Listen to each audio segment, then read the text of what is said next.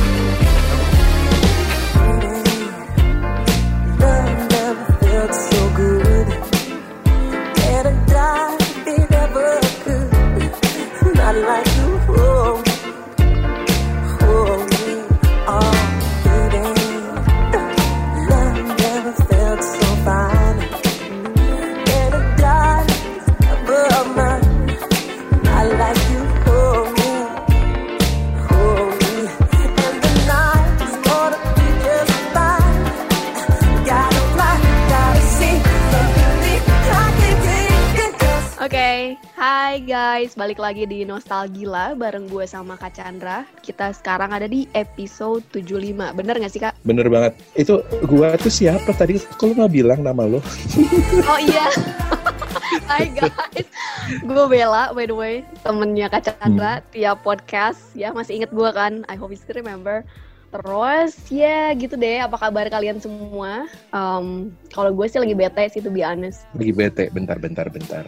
Ya, guys, kita ketemu lagi di episode ke-75 podcast Nostalgila. Selalu tentunya masih bareng gue Chandra Atmaja dan Bella. By the way, lu kenapa eh, bete hari ini? Gue bete gara-gara ya gue lagi kayak santai gitu kan lagi pas break ngajar terus ya biasa gue lihat WhatsApp story teman-teman gue tiba-tiba kayak puff gitu di WhatsApp story tuh muncul gitu kan kayak pembantu mantan gue Eh, Jadi- lu temenan sama sama pembantunya temenan loh? ini kan teman-teman gue Atau lu eh, nanya kemarin tuh ada ada misi?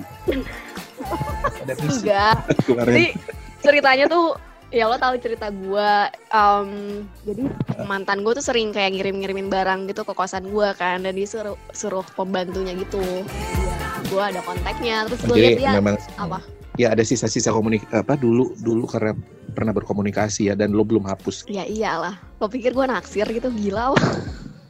Eh enggak, maksudnya bukan bukan bukan, Enggak. bukan begitu kali.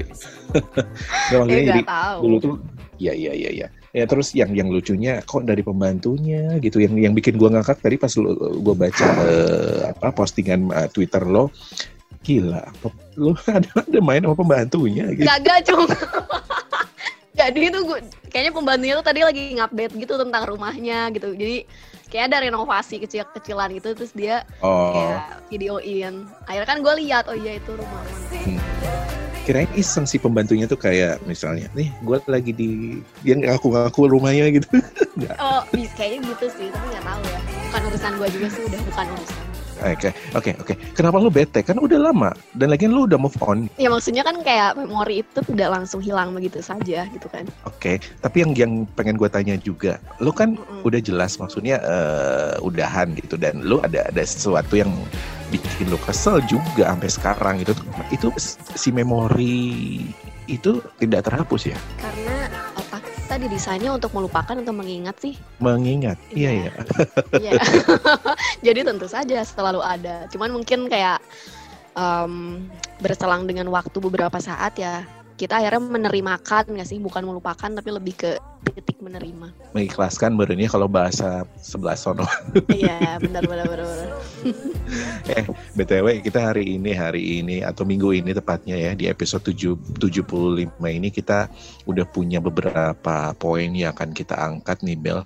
Yang pertama tentang Odading, lu tahu kan? Iya. Odading yang tahu tahu tahu ya sebenarnya Odading itu bukan sesuatu yang baru, tapi ketika itu di diangkat lagi sama orang yang sebenarnya juga bukan siapa-siapa gitu, tapi ketika di beberapa orang lain yang mungkin punya pengaruh bereaksi terhadap itu, ya akhirnya menyebar ya. I think so. Tapi yang lebih Nanti, lucu nanti tuh. kita bahas seperti Oh, Oke belum ya. Udah Hmm. semangat.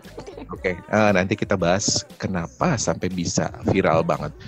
Nah, yang juga pengen gue obrolin sama lu nih, ini tentang ospek yang di zaman pandemi ini ternyata masih ada ospek yang apa marah-marah lah gitu yang gue juga sempet eh, baca di timeline gitu postingan orang tentang ini ntar juga gue pengen tahu sudut pandang lu terhadap ospek kemudian yang ketiga Chris Evans ganteng ya. Kenapa dia? lu tahu kan apa yang terjadi Apa yang tidak gue tahu? Gue gue pengen ngebahas kenapa gitu sampai sampai tersebar gitu. Terus Hmm. yang ketiga ini lama kita nggak ngebahas corona. Kenapa juga corona gelombang kedua ini bisa muncul dan lebih parah? Atau sebenarnya ini udah terprediksi sih? Nah pertama Bel. Oke kita kembali ke Odading menurut lo terus apa yang lo lihat dari naiknya si Odading ini? Kenapa? Oke. First thing first nih gue pas uh, scrolling di timeline Twitter tuh sebenarnya gue lihat postingannya kan, tapi nggak gue play karena mungkin ya honestly gitu dari looknya juga apaan sih ini pos- postingan-postingan aneh. sama gue juga kalau lo nggak nyuruh gue nggak nggak akan ngeplay itu Asli, gue skip aja Ini tuh. suara lu kecil sorry lu jauh ya Iya. Enggak, enggak. Kalau oke nah ini udah ini enak nih Oke. terus Oke, jadi pas gue scrolling di timeline, gue selalu skip karena dari segi visual kayaknya nggak menarik gitu, kayak 3GP gitu nggak sih? Iya, ya udah gitu. Tapi sampai akhirnya gue ngeliat uh, mutual gue kayak keep uh, apa retweeting gitu. Akhirnya gue lihat dong mau nggak mau ngakak gitu kan kayak tau gak sih kayak bahasa Sunda tuh enak banget buat dijadiin jokes dan the way dia ngomong rasanya tuh anjing banget itu tuh nggak bisa. Coba, lucu coba. banget. tiruin. Ya, kita kayaknya lebih baik menirukan. Gimana sih kemarin tagline itu? Inget gak? gimana? Enggak. Itu video itu yang di akhir dia bilang jadi katanya kalau nggak ke sana itu bukan baladnya dia kan. Pokoknya jangan lupa makan udah ding mang oleh. Rasanya anjing banget tau gak sih gue sampai beneran loh, sampai hari ini belum sampai belum sampai ujung. Sorry. Gue tuh tadinya mau ngajak lu cover itu hari ini. Tau nggak yang yang yang si Bimo sampai kayak nge-cover itu loh? Nah kalau si Bimo udah udah tahu ada soalnya ada yang posting di storiesnya mereka. Mm-mm. jadi ada Itu. beberapa ver- versi si Bimo teriak itu. Tapi kalau Bimo yang bagus-bagus aja ya karena dia dubber asli. profesional. Ya maksudnya suara lu juga bagus gitu. Gue pengen denger dari versi lu sekarang bisa gimana kata-katanya coba gue coba Misal Kata-katanya tuh kayak lo ada makanan enak banget, terus oh, lo tuh kayak di akhir ngomong tagline-nya. Rasanya. ya udah gue niruin si Bimo aja ya Ya udah sok sok sok. Dari yang pertama nih guys, coba. Oke. Enggak, langsung itunya aja, langsung Nah, udah, rasanya anjing banget. Tapi gua ada tiga versi. Jadi yang Ah, oke. yang yang di- yang ditekankan itu kata pertama, kata kedua dan kata ketiga ini udah Coba udah, udah gue siapin tadi. Siap. Gimana dengerin bukan kita lihat. Oke, yang pertama gue deg-degan nih. Rasanya anjing banget. Yang kedua nih ya, Hmm. rasanya anjing banget. Terus yang ketiga, rasanya anjing banget. Jelek banget sih gue. Ya udah sih. Yang terakhir itu buat iklan apa ya kira-kira? Produk apa tuh? Ini yang ketiga kayak gimana sih? Rasanya aneh banget. Itu harusnya gua suaranya agak deep nggak sih? Oh, Coba iya. suara deepnya iya, gimana? Jadi, jadi, oh yang deepnya, oke. Oke. Rasanya anjing banget. Nah, Bisa itu itu yang gue tunggu dari lu Oh, tuh. gitu. Aduh. Oke, oke, oke, oke, oke. Terus gini, gue gue ada updatean nih, masih Hmm. ada hubungannya sama si Odading ini. Jadi Mm-mm. temen gue, ini kan di Mm-mm. Bandung kan tukang Odading itu dan di Kosambi. Temen Iya. gue ada yang tinggal di sana. Mm-mm. Temen gue yang lain nanya, itu si Mang Oleh itu emang enak Odadingnya? Gue gue sorry ya, bukan bukan bukan menurunkan menurunkan ini, Heeh. bukan menurunkan apa rezeki orang enggak. Cuma menurut temen gue, eh, Mm-mm. Better bukan yang itu deh karena ada yang lain yang lebih lebih enak Oke, ngerti siap. dan dan dia tidak apa ya tid- lebih memilih untuk eh, tidak dimang oleh katanya kayak minyaknya udah hitam dan segala macam gitulah itu itu itulah ya udah lah gitu. ya kita tidak tidak perlu berbicara mengenai Ya, jadi gue nggak akan ikut jadi gue nggak akan ikut ngantri gitu maksudnya Cuman jadi ya gue lihat eh, updatean di jadi yang yang kita lihat di sini adalah eh, apa ya menaikkan sesuatu, memviralkan sesuatu itu ternyata untuk zaman sekarang gampang ya dan efeknya ini bisa pembelinya tuh mungkin bisa jadi berlipat beberapa puluh kali si- kali ya. si siapa sih? Namanya Ade ya? Siapa sih yang ngeviralin namanya? Ada londok-londok gitu sih gue. Lupa Pokoknya Ya mungkin Tapi mungkin dia salut. terkenal kali di Bandung. Ah, gue ah. salut sama dia karena dia mungkin kelihatannya untuk beberapa orang apaan sih gitu uneducated segala macam tapi menurut gue tuh dia smart gitu karena dari cara ngomong dia kombinasi dia memilih kata which is kayak Sunda tapi yang bener-bener kayak mancing orang tuh buat ketawa menurut gue itu susah sih ya gak sih Iya bener. Dan Hmm. kayak orang apa sih yang tadi orang apa si orang tersebut juga kan di daerah untuk di Bandung sendiri kayaknya udah udah dia udah dikenal. gue Ya tahu kan? sih Cuma justru mungkin ki- taunya dari situ sih Iya. dari Odading itu Iya kalau lu sebut londok-londok tadi kayaknya gue pernah denger di selewat. Oh, sorry ya, gue orang Bandung tapi bukannya gue tidak tanya mengapresiasi. Kosambi beri seragam sih ke sana jadi nggak tahu ada Mang Oded itu apa sih Mang Oleh ya Oleh Mang Odet, enak aja Mang Odet. Mang Odet tuh wali kota. Ya udah. terus Eh, ya selalu ada sisi kreatif dari setiap orang ya dan kita bisa nggak bisa underestimate orang dari looknya. Ya, iya nggak sih? nggak bisa. Maksudnya kayak ya kita lihat ini deh Sule ya nggak sih? Maksudnya dari segi look bukan sorry to say gitu maksudnya nggak nggak kayak Nicola Saputra banget gitu kan. Cuman dia smart gitu.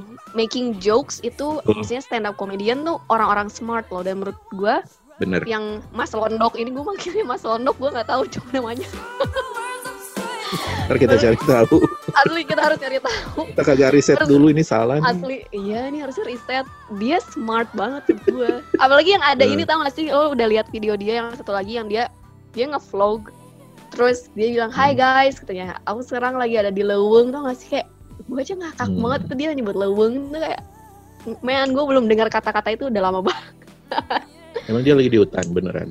lagi di hutan terus kayak lagi nyari singkong gitu itu lucu banget lah sumpah Ya kreatif sih dan pintu, yang smart bener menurut apa yang lu bilang tadi dan ada pasarnya gitu dan itu bisa diman dia memanfaatkan itu gitu ya. Iya nggak? Betul. Intinya kalau smart itu gue bisa liatnya when you try to make a jokes itu you don't have to try so hard ya nggak sih nggak Ya. bisa gitu Hmm. natural aja Bener.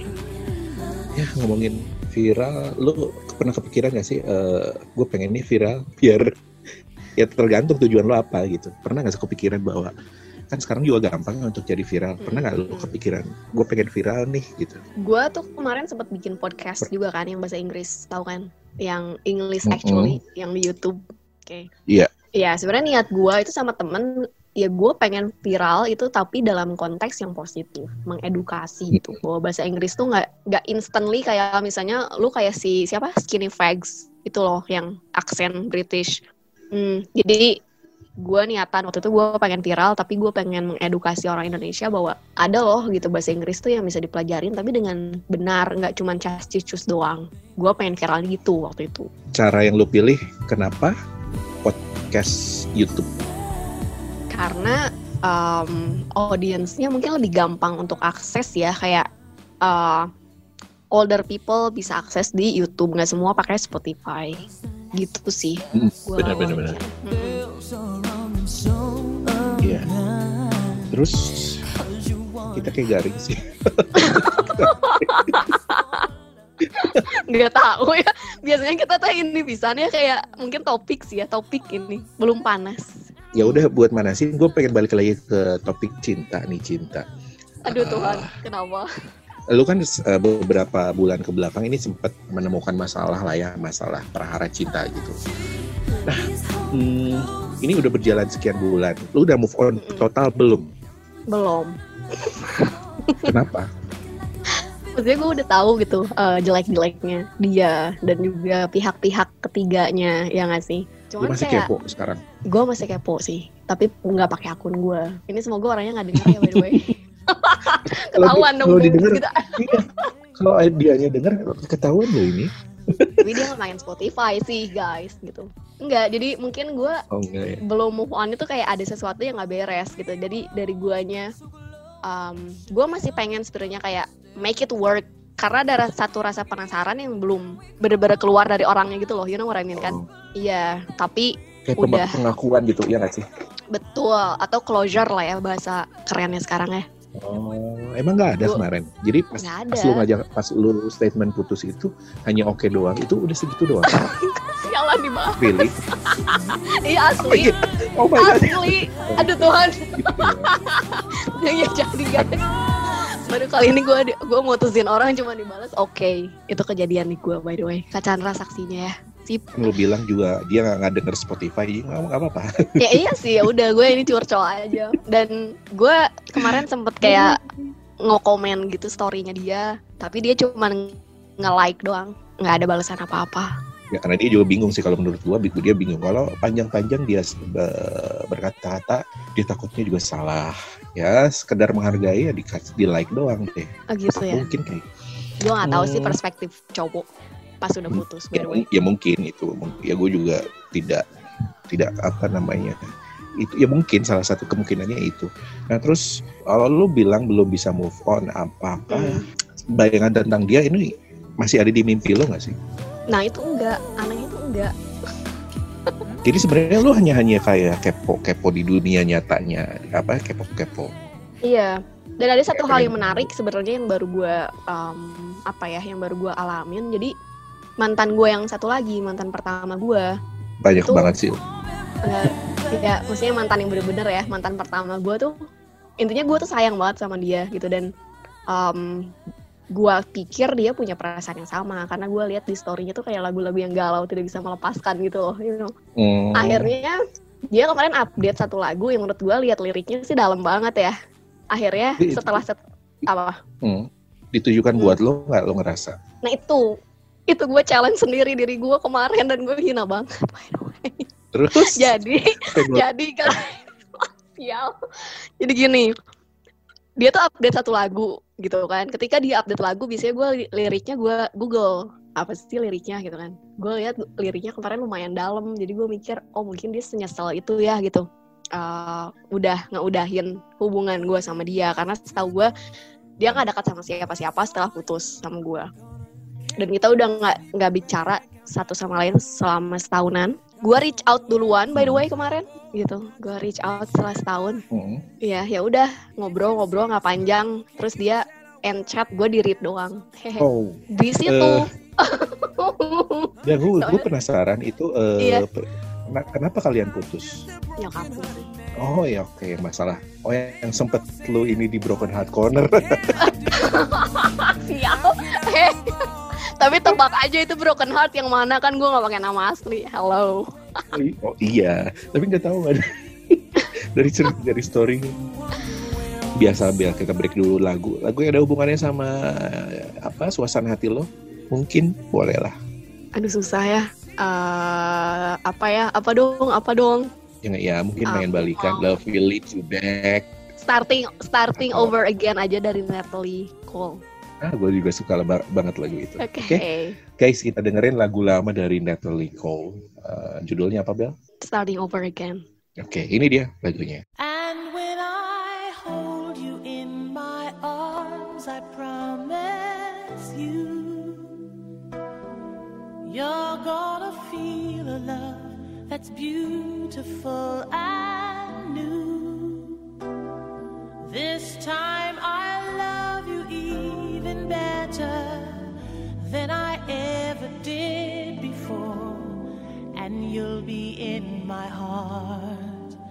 forevermore.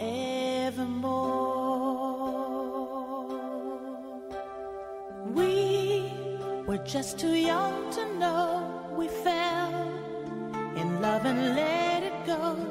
So easy to say the words goodbye, so hard to let the feelings die.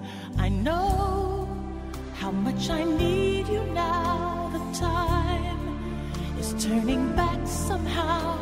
As soon as our hearts and souls unite, I know for sure we'll get the feeling right.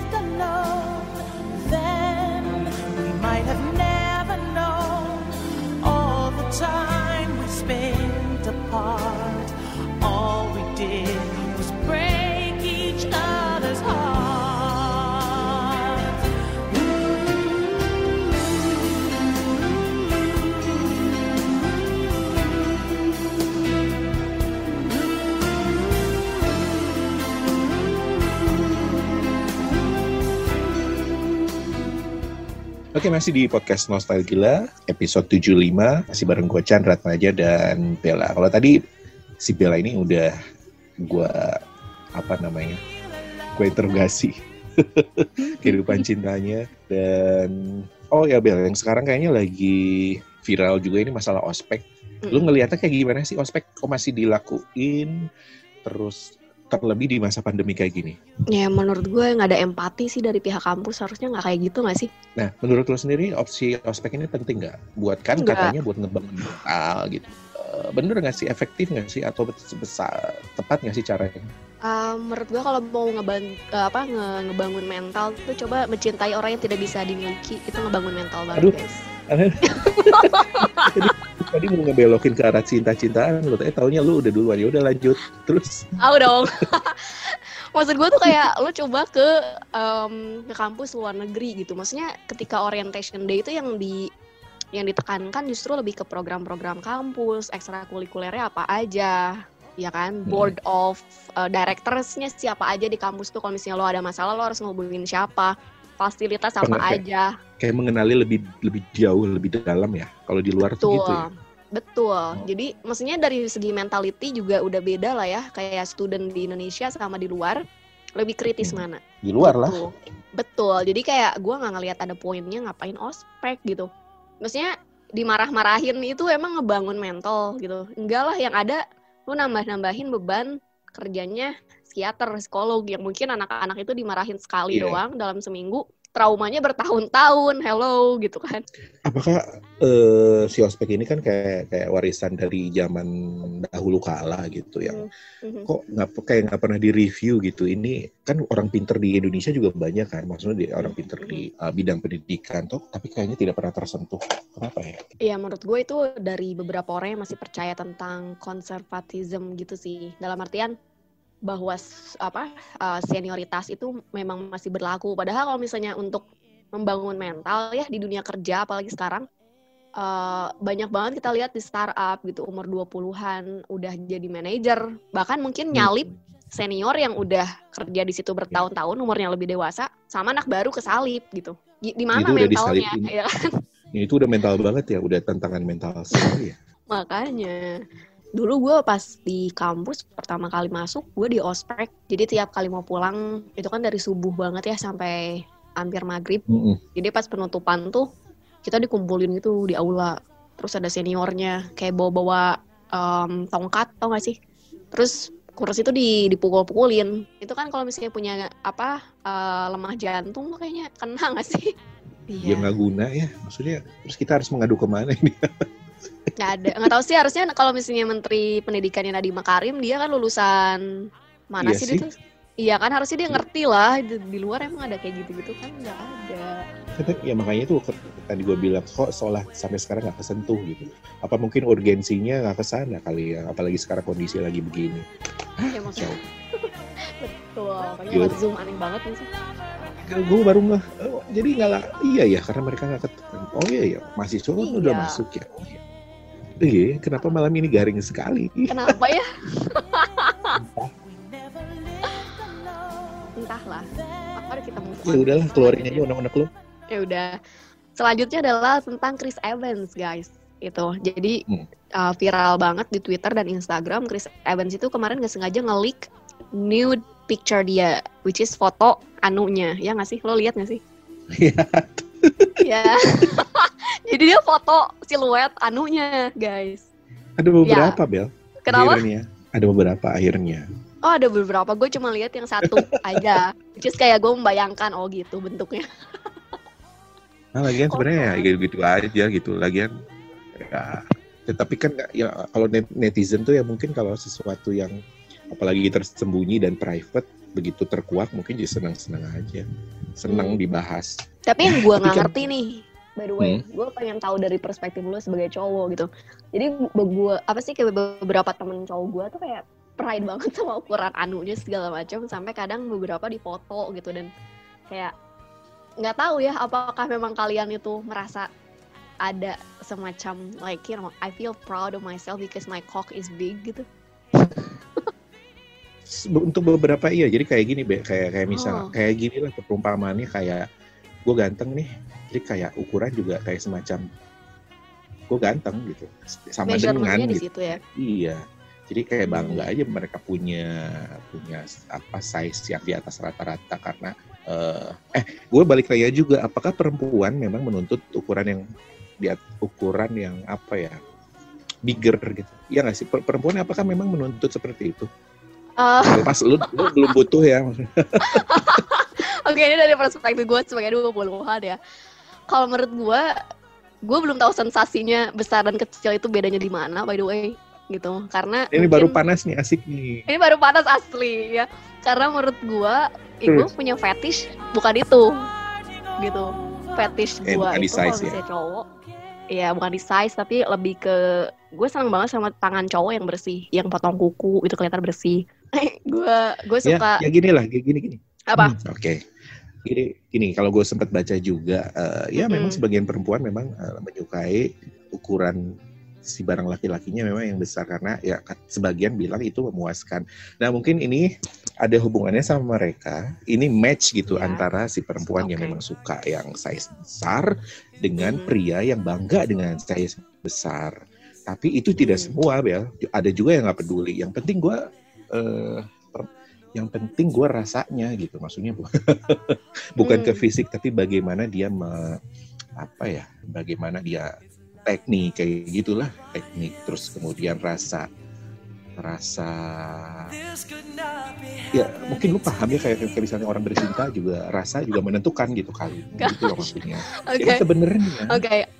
ukuran Uh-uh. fisik itu tidak tidak terlalu tidak terlalu signifikan buat Hmm. sebagian orang. Tapi sebagian memang eh, kan bela-belain datang ke Maerot lah. Sampai Maerot juga eksis eksis kan Iya. Maerot. Ya karena Iya, iya. kebutuhannya ada gitu untuk orang-orang yang ingin punya sesuatu yang dibanggakan. Dengan Hmm, ukuran kalau yang sih, besar. ngeliat cowok sesuatu yang bangga itu kalau dari ya oke kerjaan prestasi apa ya nggak? Ya, menurut gue sih kalau misalnya eh, kalau misalnya soal ukuran kayak gitu as long as lo nggak impoten sih menurut gue nggak ada masalah sih. Keren loh. Ya kan? Maksud gue ngapain lu misalnya anunya gede gitu kan? Impoten tuh kayak aduh ya kan? Nggak useless gini, gitu. jadi, jadi jadi manjang nih gini. Oh. kalau orang jadi kalau orang nggak apa-apa.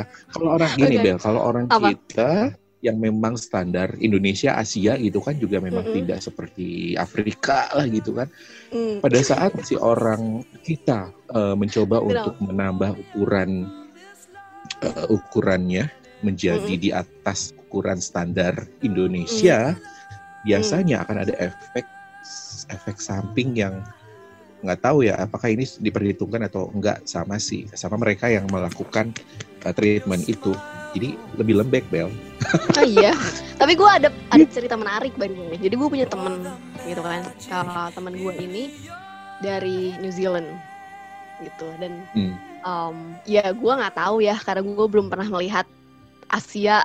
Maksudnya gue nggak suka nonton bokep by the way. gue so far tuh cuma nonton Fifty Shades ya. Dan itu juga kayaknya semi itu loh nggak terlalu jelas anunya.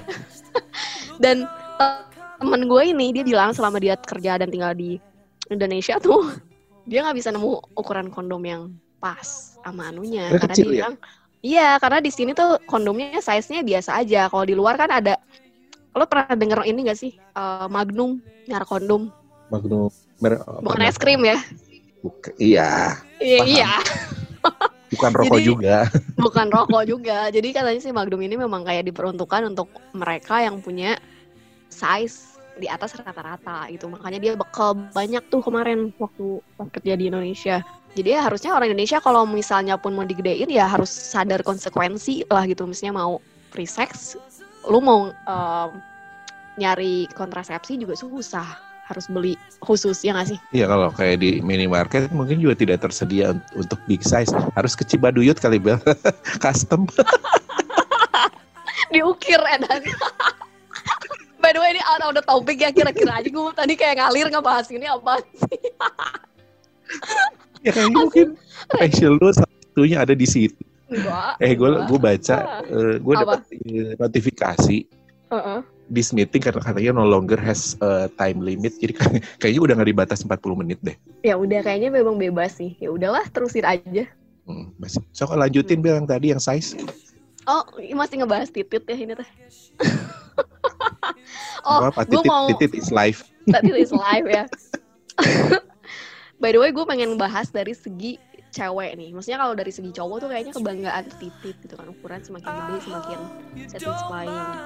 Terus cewek itu dilihatnya dari boobs. Karena gue boobsnya kecil dan Oh iya iya iya benar. ya kan kadang dulu tuh gue sering dikata-katain teman-teman gue kayak ah lu mah kayak udah Kayak bekas kutilang ya? Heeh, kayak kayak gitu. Bet, itu yang lebih parah gue disebut gue kayak bekas operasi gitu ya. Datar kayak udah diam, diambil apa vasektomi apa gitu gitu ketawa lu. Gue dikatain gitu sama temen cuman cowok sih. Cuman karena temen-temen gue cowok kan. Cuman lama-lama gue ngerasa gue nyaman aja sih sama diri sendiri. Karena itu dia gitu maksudnya. Sama kayak cowok ngapain? Lo punya ukuran size yang cukup enough tapi impoten ngapain juga misalnya gue boobs gue kayak sis KE lo tau sis KE gak sih Enggak. eh dia kayak seleb Siapa tweet sih gitu dia? ada seleb tweet tapi anunya gede banget tapi kayaknya bukan ori gitu which is silikon Berasa pernah lihat-lihat, deh, berasa pernah lihat dan mungkin Kayak lo- cuma kayak mungkin gue nggak tahu nama kali. Pernah lihat. kayaknya cuma maksud gue kayak lo ngapain ngebanggain sesuatu yang bukan ori gitu yang penting sih kayak mendingan sehat gak sih Ya kayaknya malah jadi ribet kali juga ya. ribet sih kayaknya berat gak sih bawa-bawanya Ya kayak gue ngelihat Mar- Mariah Carey aja. Gue ngebandingin dari dulu dia zaman hero gitu ya, sama Oh. sekarang juga aneh ngelihatnya. Iya, makanya kan. Kayaknya mending yang ya udahlah bersyukur dengan apa yang dikasih gitu dan lo sehat, badan lo bagus secara alami gitu olahraga. Ya udah. Iya, Gue Tapi malah mungkin untuk orang Apa? untuk orang yang orang yang melakukan apa eh, treatment atau pembesaran gitu, ya suka-suka gua. Mungkin paling gitu mereka ya karena mereka alasannya. Beberapa orang yang memang menyukai itu atau mungkin pernah punya traumatic experience di situ, ya nggak? Dan mungkin itu salah satu cara mereka untuk menaikkan eh, kepercayaan diri atau nilai jual barangkali. Di kerjaan bisa jadi sih, tergantung kerjaan lo apa. Gue sih pengajar nggak butuh boobs gede, harus otak yang gede. Bener sih. Ya jadi intinya eh size gede bukan demand semua orang ya, iya kan? Ya, Hanya orang-orang itu- tertentu yang ingin Betul. ingin barang-barang seperti itu dan ingin bukan barang ya teman, ingin organ seperti Iya. Iya, hanya orang-orang tertentu yang ingin menikmati hal seperti itu dan ingin mempunyai hal seperti itu gitu. Jadi jangan juga eh, apa eh, minder ngelihat orang punya sesuatu yang lebih besar dari kita gitu. Iya, iya. ada, ada sebagai manusia pasti kita punya value yang bisa lebih meaningful lah dan you have to to show that value sama orang yang tepat gitu yang bisa ngeliat. Udah sih pasti diterima Ya, aja. Tapi masalah ya masalahnya tidak semua orang sadar eh, dan tahu bagaimana cara me- mendeteksi value dia tuh apa dan bagaimana caranya untuk me- memaksimalkan value yang dia punya. Ini tugas lain lagi sih kayaknya. Mungkin ada sedikit tips dari lo terkait value diri kita masing-masing. Kalau dari gua, dulu tuh gua ini banget kan. Gua lebih kurus dari yang lo tahu sekarang sih. Gua dulu kayak badan gue Lu minum, lu sekarang minum jamu, enggak, gua itu upik. asli gue udah coba segala uh, macam kurkuma plus apa yang gitu-gitu tapi nggak nggak makan-makan gitu dan gue tuh makan mulai bener itu sejak gue ke, ke gym Oh, oke. betul Karena jadi lapar kan? ya, lapar beneran karena memang energinya habis terkuras ya. iya jadi ternyata orang kurus itu ini ini menarik sih sebenarnya karena orang Indonesia banyaknya mau dari gemuk ke kurus kan Hmm. Mm-mm, tapi yang kurus ke gemuk itu biasanya nggak dibahas jadi sebenarnya ada latihan khusus which is angkat beban weightlifting gue ikutan itu gitu setelah memutuskan kayak waktu itu gue lagi banyak duit gitu jadi gue bingung gue mau Banyak duit. Oh. Iya, gue, gue, gue waktu itu. ya, tapi ini beneran. Jadi gue lagi kerja, terus gue mikir kayaknya hidup gue cuma rutinitas doang ya, kayak rumah, kosan, eh apa sih, rumah, kerjaan, rumah, kerjaan gitu, kosan, kerjaan, kosan, kerjaan. Akhirnya gue bingung kayak, kayaknya gue pengen spending money itu tapi on experience, nggak barang yang berguna di gue apa ya gitu. Akhirnya gue memutuskan. Dan saat itu lu konsul ke PT lo lang cerita lu pengen Iya, akhirnya gue memutuskan gym dan gue dapet PT. Waktu itu gue bilang gue pengen gemuk gitu. PT gue waktu itu mantan atlet uh, basket by the way. Hmm. Dan gue di dibimbing oleh dia gitu. Makannya harus apa, latihannya harus apa. Jadi ternyata orang kurus tuh nggak bisa kardio, nggak kayak lari, zumba Oh, itu nggak bisa. ya? Ngebakar, lo bisa Oh. pingsan. Lu jadinya gimana? Latihannya apa? Yang membedakan antara orang Oh, beban. Jadi me- men- menambah masa otot kayak gitu ya? Betul. Di situ gue mulai merasa diri gue upgrade. Oh badan gue jadi lebih ngisi nih gitu, kulit lebih seger gitu. Maksudnya ya balik lagi ke pertanyaan lo tadi, apakah em, penampilan misalnya berpengaruh atau enggak dan gimana caranya kita bisa recognize gitu kan nilai Hmm. dalam diri. Lo harus explore sih kuncinya. Karena kadang-kadang gini, ada orang yang ngelihat kiri kanan iri, ngelihat Hmm. orang maju iri, tapi dirinya sendiri tidak pernah bisa mengenali apa yang mereka sebenarnya bisa kembangkan gitu. Nah kalau orang yang udah apa ya? Kalau orang yang tidak bisa mengenali, tidak bisa merecognize yang seperti lo bilang tadi, ini baiknya apa sih yang dilakuin? Menurut lo? Em, kalau misalnya itu Cari mungkin lebih ke atau cari teman atau memang lebih ke ahlinya? datang ke ahli. Tolong bisa juga ya mungkin lebih cari mentor yang tepat atau misalnya teman-teman yang yang bisa bawa lu untuk grow gitu. Karena kan dengan siapa kita berteman kadang itu eh, menentukan kita kadang ya kadang menentukan jalan kita ke depan seperti apa. Apakah menjadi lebih baik atau malah stagnan in the same place right kayak misalnya teman-temannya Hmm. oh no kan kayak memberikan pengaruh yang oke gue ngerti Iya. Maksudnya lo cari high or, class Iya, cari orang-orang yang bisa telling you the truth gitu. Mis- Misalnya kayak, eh Chandra gitu, lo tuh nggak bagus di sini, kenapa lo nggak nyoba di Anu gitu. Intinya, oke oke oke ya ngerti kan? ya untung gue punya teman-teman yang kayak gitu sih bersyukur sih Tuh kan. di samping mereka juga support system mereka juga eh, kayak pengingat mereka eh, ngasih kayak ngasih masukan inputan tanpa gue minta kadang-kadang ya itu salah satu blessings dalam hidup gue sih satu blessing Tapi yang lo sendiri lalu gue syukurin temenan nih kak, lo ber- lebih lebih memilih untuk temenan sama orang. kecil suara lo kecil Oh ya halo halo. Itu selalu ngejauh ujung-ujungnya kan kenapa ya? Iya ya, kayak nggak suara, nggak diri, ngejauh mulu. Alah, terus. Ghosting. Terus terus tadi tadi? Nggak, tadi gue tuh mau nanya, kalau misalnya lu di umur segini gitu temenan ya, pasti kan lu juga udah di usia gue dan udah banyak makan asam garam kehidupan. Lu lebih memilih untuk berteman dengan orang yang nyablak dan apa ya ngasih tahu lu ketika lo salah atau lu lebih baik sama orang atau teman-teman yang ya udah mereka cuman mau ngasih input atau omongan yang cuman eh, pengen didengar sama lu. Tahu kan? Ngerti kan beda? Eh, kalau gua memilih orang-orang yang hanya ingin gua denger, kayak gue pikir gua gua nggak akan berkembang sih. Hmm. Jadi nggak masalah mereka nyablak sepanjang gua juga tidak merasa terganggu dengan cablakan mereka. Ya salah satunya gue misalnya sudah mengenali pribadi mereka seperti apa. Jadi senyablak nyablaknya mereka ya tidak ada maksud apa pun kecuali yang memang mau ngasih tahu gua tapi cara tapi mungkin memang karakter atau tipe orangnya seperti itu dan gue udah paham gitu gak masalah sih kalau menurut gue malah gue gua nggak suka kalau orang yang apa namanya tidak terbuka tidak jujur apalagi kalau kalau udah mengaku sebagai temen ya Hmm. Ya, kalau udah temen apa aja omongin gitu Terus kira-kira untuk Biasa. uh, bisa seleksi alam temen gitu untuk bener-bener tahu itu temen tuh real atau enggak, menurut lo butuh waktu berapa lama sih? sebenarnya nggak lama sih Bel kalau kitanya udah seperti lu bilang tadi udah banyak makan asam garam gitu kan udah dari beberapa kejadian aja gitu. Kasih kasih aja kayak kita ngetes misalnya dengan dikasih kayak urusan duit lah urusan ngutang gitu terus kayak kayak sesuatu yang kayak tahta wanita yang gitu kayak gitu loh kayak gitu kan. Coba dites pakai kayak, kayak in, in- seperti itu itu kan kelihatan reaksi mereka kan seperti apa.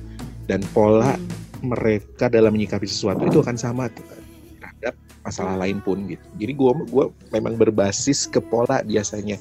Kalau orang memperlakukan eh, misal nih misalnya lagi makan di, di sebuah kafe gitu terus Mhm. bagaimana dia memperlakukan waiter misalnya apakah Mhm. dia tetap sopan atau dia cuek Eh, itu juga cerminan dari perilaku dia di di bidang yang lain atau dalam kehidupan lain yang lebih besar atau lebih lebih umum gitu Jis Jadi ketika dia bisa menghargai orang yang kecil, emang orga orang yang di bawah, apa ya, oke anggap aja posisinya di bawah, ya berarti kan eh, pribadi dia ya menurut gue sih oke, oke buat dijadiin temen. Oke, gue punya pertanyaan selanjutnya nih untuk itu. Maksudnya kan kalau misalnya lu ngelihat orang itu ada banyak indi indikasi gitu, maksudnya indicator, kok indikasi sih? Indicator kalau misalnya nih orang baik atau enggak dilihat dari dia memperlakukan hal-hal kecil yang mungkin sepele buat banyak orang, tapi itu mencerminkan dia, Mhm. ya enggak? Hmm. Apa pendapat lu gitu? eh, kalau misalnya ada anggapan kalau misalnya lo pengen tahu seseorang ya udah tanya-tanya aja ke temennya. Menurut lo gimana? Tapi teman yang mana dulu? Ka- Kami biasanya kalau teman dekatnya mereka, teman baiknya Uh-uh. mereka, mereka nggak Uh-uh. mungkin juga membocorkan kejelekan-kejelekannya sih. Nah itu itu makanya. Karena kalau menurut gua eh, gini, boleh nanya, tapi bukan ke temennya, tapi ke orang yang pernah berinteraksi. Tapi random kalau gua gua kalau gua kalau, gua pikir sih random maksudnya pernah berinteraksi secara positif dan negatif itu semuanya ditanya. Hmm. Kalau temennya mah Pasti rasanya nggak bagus-bagusnya ya, sugar coat ya. iya nggak objektif. Iya, Harusnya gue nanya pembantunya ya. Oh iya dong, eh iya benar tuh Uh, ada uh, uh, oke oke. Mungkinkah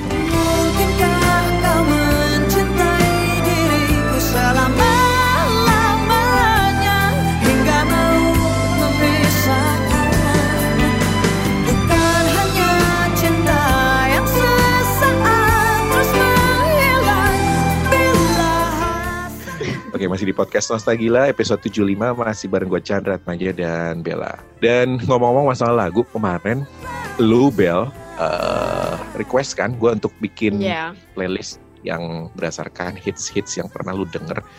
Zaman lu kuliah saat itu. Mhm, mhm. Zaman lu kuliah dan denger satu radio namanya Kelai. dan itu gue juga dan dan gini loh eh, mungkin buat Apa? eh, pendengar yang masih ya buat pendengar yang belum tahu ceritanya jadi pada saat dulu gue siaran gue gua nggak kenal si Bella ini. Si Bella ini denger siaran gue gitu. Tiba-tiba kita ketemu Tuhan mempertemukan. Gila, jodoh aja. Asli. tiba-tiba sem- semesta mempertemukan dengan cara yang lain. Eh, gue tuh lagi eh, butuh partner lah buat podcastan.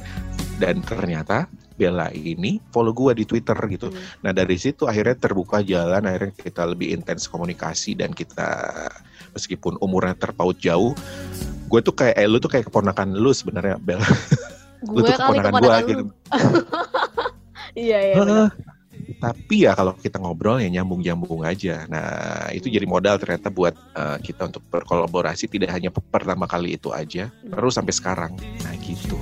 Terus yang tadi gue pengen omongin kok malah jadi lupa ya gue. oh playlist, playlist, Oh playlist. iya iya. Nah, gue juga gue juga amazed sama lu. Uh, umur lu kan jauh di bawah gue, tapi lagu-lagunya kok lagu gua gitu, lagu angkatan gue. Kenapa itu? Gue karena ya itu, maksudnya gue bikin uh, story kan kemarin. Jadi gue tuh dari kecil udah dengerin itu itu Celine Dion yang albumnya Inggris sama Prancis tuh gue udah gue hatam banget gitu. Dan emang Bokap lo ya? Iya, pengaruhnya mungkin papa gue jadi kuat banget sih. Kita udah dengerin bareng-bareng tuh Yana Julio gitu kan. Hasrat cinta, woi gitu tujuh tahun gue udah dengerin Kangkung Dei. gituan. Kangkung cung, Dan gue gue gue tau kangkung dari lo. asli gue kaget. Ah dia nggak tahu kangkung, itu kan fenomenal sekali gitu kan. Ya btw Oh. eh, bokap lo selisih Apa? berapa tahun sama gue? Dia udah 60-an sih sekarang. Lu berapa Oh, tuh? beda jauh-jauh. Jauh. Masuknya masuknya ya Kayaknya dia- atau om lah. Ya, kayaknya nggak 60 sih, 50 sih. Gue aja nggak hafal tahun lahirnya. Anak macam apa? Anak durhaka anak durhaka cuman cuman dia taste musiknya oke lah maksudnya untuk untuk seukuran dia dia tahu James Ingram gitu kan dia tahu Billie Holiday Kita- Spot jadi kalau ketemu sama bokap lu pasti nyambung dong ya. Bahas aja Nyambung. lagu. iya gitu. Maksudnya gue juga jadinya tahu lagu-lagu kayak Michael Learns to Rock kayak gitu-gitu. Itu dari dia. Hmm. karena kita punya Oh, berapa album gitu lagu-lagu lama. Jadi kita ya gue dengerin lagu-lagu itu. Dan koleksi eh, bokap lu kaset ya. kaset gitu. Dan Dan udah, kemarin lu cerita banget. kalau Apa? begitu bokap lu diajarin Spotify seneng banget. Iya. Iya, karena lu cuman kayak klik-klik terus kayak misalnya ada ada kalau di Spotify kan misalnya ada based on artis itu kayak this is Celine Dion gitu. Terus kalau tinggal shuffle ya udah semuanya di situ. ya ngajarin boomers gitu ya sesuatu yang baru Hmm. tantangan dan apalagi kalau mereka akhirnya bisa beradaptasi ya seneng banget kita dan mereka Iya. juga seneng pasti karena ada kemudahan di balik itu ternyata Eh, kayak amazing juga buat mereka mungkin deh. By the way, gue ada cerita lucu tentang itu. Tentang Apa? lagu, maksud gue. Karena kan taste gue lama banget ya. Sampai Madonna yang apa, Don't Cry For Me Argentina, lo tau lo gitu gak? Mm. Heeh. Yang itu tuh Evita, Evita Peron, Peron. Asli. iya, Jadi gue kan dulu waktu gue waktu kerja dulu di tempat sebelumnya itu kan di senternya tuh suka dipasang musik dan gue tuh in charge dikasih uh, tugas nge-set up list lagu-lagu. Eh gue mix gitu tapi Pantesan dari situ juga lo terasa. Ah, Iya. Gue di situ mixnya lagu-lagu kayak gitu, kayak misalnya Westlife aja yang Soledad coba. Soledad gitu ya. ya maksudnya manajer gue akhirnya bilang, ini siapa sih yang kayak nyimpen lagu ini nih kayak gue denger ini pas zaman SMP terus kayak ada di center tuh siapa siapa Hmm. pasti Bella itu sih yang udah pada tahu gitu. Jadi taste lo ya sebenarnya yang bisa menyat apa bisa kita apa yang bikin kita nyambung juga adalah lagu sih Ya, thank dan you. cara pandang lu yang bisa mundur. Kalau gue sih nggak bisa maju-maju amat, gue ngaku lah gitu. Heeh. Ya lu nya bisa mundur, keren sih. Nggak banyak anak muda yang seperti ini. Terus Kenapa Aneh ya malam ini kenapa sih kita? Iya kenapa ya? Mungkin udah jam segini kali ya, jadi kayak ngapain ya? Stuck gitu. Bel, kalau Iya. ngobrol terus kayaknya nggak bakalan ada ujungnya ini udah jam 11. Lo besok eh, masih work from home. Iya masih besok. Oh iya, tadi sampai kelewat. Gue tuh sedikit mau ngebahas kayak corona gelombang kedua. Ini sebenarnya udah bisa diprediksi kan, kayak apa kedisiplinan orang-orang yang udah diingetin gitu dari kemarin-kemarin dari awal eh, eh, lockdown Hmm. masih tetap ngeyel gitu kan. Bahkan yang kalau gue ngobrol sama teman-teman gue yang di Jakarta, gue pengen tahu eh, gimana sih perilaku orang-orang Jakarta. Gue nggak nanya kelas bawah ya, kalau kelas bawah Mm, mm. kita sangat-sangat paham seperti apa karena mungkin perut menjadi prioritas mereka sehingga mungkin Mhm. beberapa abai gitu kan. Tapi Iya. ketika bicara kelas menengah kok melakukan hal yang sama. Malah malah gue bilangnya kok orang menengah melakukan kebodohan gitu. Padahal mereka sendiri kayaknya untuk eh, pengetahuan kesehatan dan sebagainya Mm. jauh lebih paham gitu. Itu kan sebenarnya yang yang akhirnya terakumulasi dan terjadilah eh, apa kasus meningkat yang kayaknya lari banget gitu jumlahnya tuh. Menurut lo? Em, kayaknya sih kalau dalam dalam masa seperti ini sampai gue ngelihat kemarin ada omongan orang terkaya di Indonesia aja sampai menyurati presiden gitu hanya karena dia tidak setuju dengan PSBB Jakarta. Menurut lo uang sebanyak apa pun bisa surut gak sih kak? Iya bisa hilang, bisa Ya, habis. maksud gue kayaknya orang-orang yang ada di kelas atas itu sampai akhirnya mereka uh, kelakuannya sama gitu sama orang-orang di kelas bawah. Kayaknya karena itu juga mungkin kekhawatiran mereka. Kak, gue sih dengernya katanya orang kalau semakin kaya, semakin banyak duit, pikirannya juga beban mentalnya juga semakin besar. Mungkin uh, mereka udah mulai cemas gitu dengan persediaan duit mereka yang kayaknya mulai kalau gini terus sampai the next one year, the next two years ya, ya surut juga gitu gak sih? Iya dan ya sorry sorry to say kalau misalnya tadi lo bilang eh, orang kaya juga punya kekhawatiran yang besar ah, kalau misalnya duitnya akhirnya surut gitu. Hmm. Dan gue tambahin sih mereka mungkin juga nggak peduli dengan kayak pekerja kelas bawah. Mereka yang mempedulikan diri sendiri kelompoknya karena ya kalau misalnya gue sakit misalnya gitu ya orang-orang yang kaya itu kalau gue sakit ya gue bisa berobat duit gue ada gitu. Yang penting mungkin buat mereka perekonomian jalan, Mhm. gue bisa mendulang duit lagi. Iya, Gue juga nggak terlalu mikirin orang-orang yang di bawah. Toh mereka juga butuh gawe. Mungkin gitu kali. ya bitter truthnya Kompleks sih memang masalahnya. betul gitu. Dan apa ya gue sekarang nggak neko-neko gitu. Maksudnya tujuan gue sampai akhir tahun ya cuma survive aja bisa hidup nggak kena corona udah gitu aja gak sih? Gue gue menekan ambisi pribadi gitu. Misalnya dalam segi karir pendidikan gue tahan dulu deh. Yang penting gue survive dulu sampai tahun depan. Lo gitu nggak Iya, gue juga tet- tetap memprioritaskan eh, kayak melindungi diri sih, karena ya ini udah sering dibahas ya kalau kita ngandelin kayak pemerintah atau ngandelin apa siapalah yang berwenang.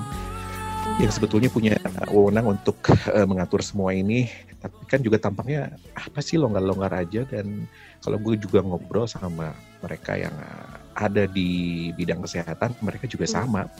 Hopeless sedangkan mereka juga ada di, di, di garis kayak mereka di garis depan di ujung tombak sendiri tidak dapat perhatian yang semestinya gitu. Apalagi kita masyarakat pada umumnya gitu. Makanya aduh bikin hopeless bikin ngeri.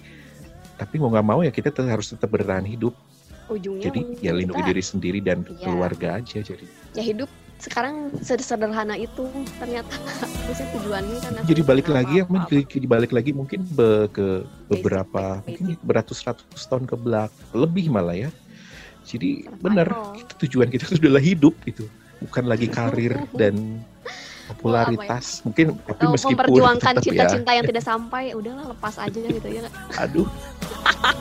Again. Udahlah cinta mah nanti ada ada jalannya kok. Kalau Oh iya, selamat Bel. dari covid ya kenapa? Lo ada yang nyalamin. Eh serius? Tapi tapi tadi gue gini aduh aduh, ini harusnya offline. Itu udah nggak apa-apa deh. Gue lo ada yang nyalamin. Salam ya sama sama Bella katanya gitu. Lah Bella kan nggak tahu. Bentar bentar bentar ini dia temen lo di twitter atau gimana? Ya udahlah intinya gitu. Ntar dia juga pas dia denger dia ketawa pas gua denger ntar ketawa ntar eh, penjelasan lebih rincinya ntar offline ya. Oke salam balik. Ya shalom. Oke, wassalam salam balik. Oke. Bel udah makin malam kasihan lo harus istirahat kali ya. Thank you Oke. ya udah meluangkan waktunya lo di episode 75 judulnya apa ya ini menurut lo? Ehm, bentar ya coba gue mikir dulu setitik. Odading. Odading. odading tit odading titit dan gue nggak tahu. Lo lebih kreatif lo kasih nama aja. Oh, oh dading titit dan corona. Ayo gini. Oh gimana apa gimana, namanya? Oh dading titit dan corona itu lucu loh. Oh, iya itu udah udah. Oke fix. Oke, oke, Bel, thank you ya Mhm. sekali lagi, thank you banget. Next time kita ngobrol lagi dan tidak so awkward ini, pasti. iya harus ya. Sehat-sehat semuanya buat Mhm. kalian juga yang terus setia di podcast Nostalgila. Dan thank you kalian yang follow kita, follow Nostalgila di Spotify atau di Google Podcast atau di Castbox ya. Gue Chandra Atmaja, gue udahin dulu sampai di sini. Kita jumpa kembali minggu depan. Bye bye. bye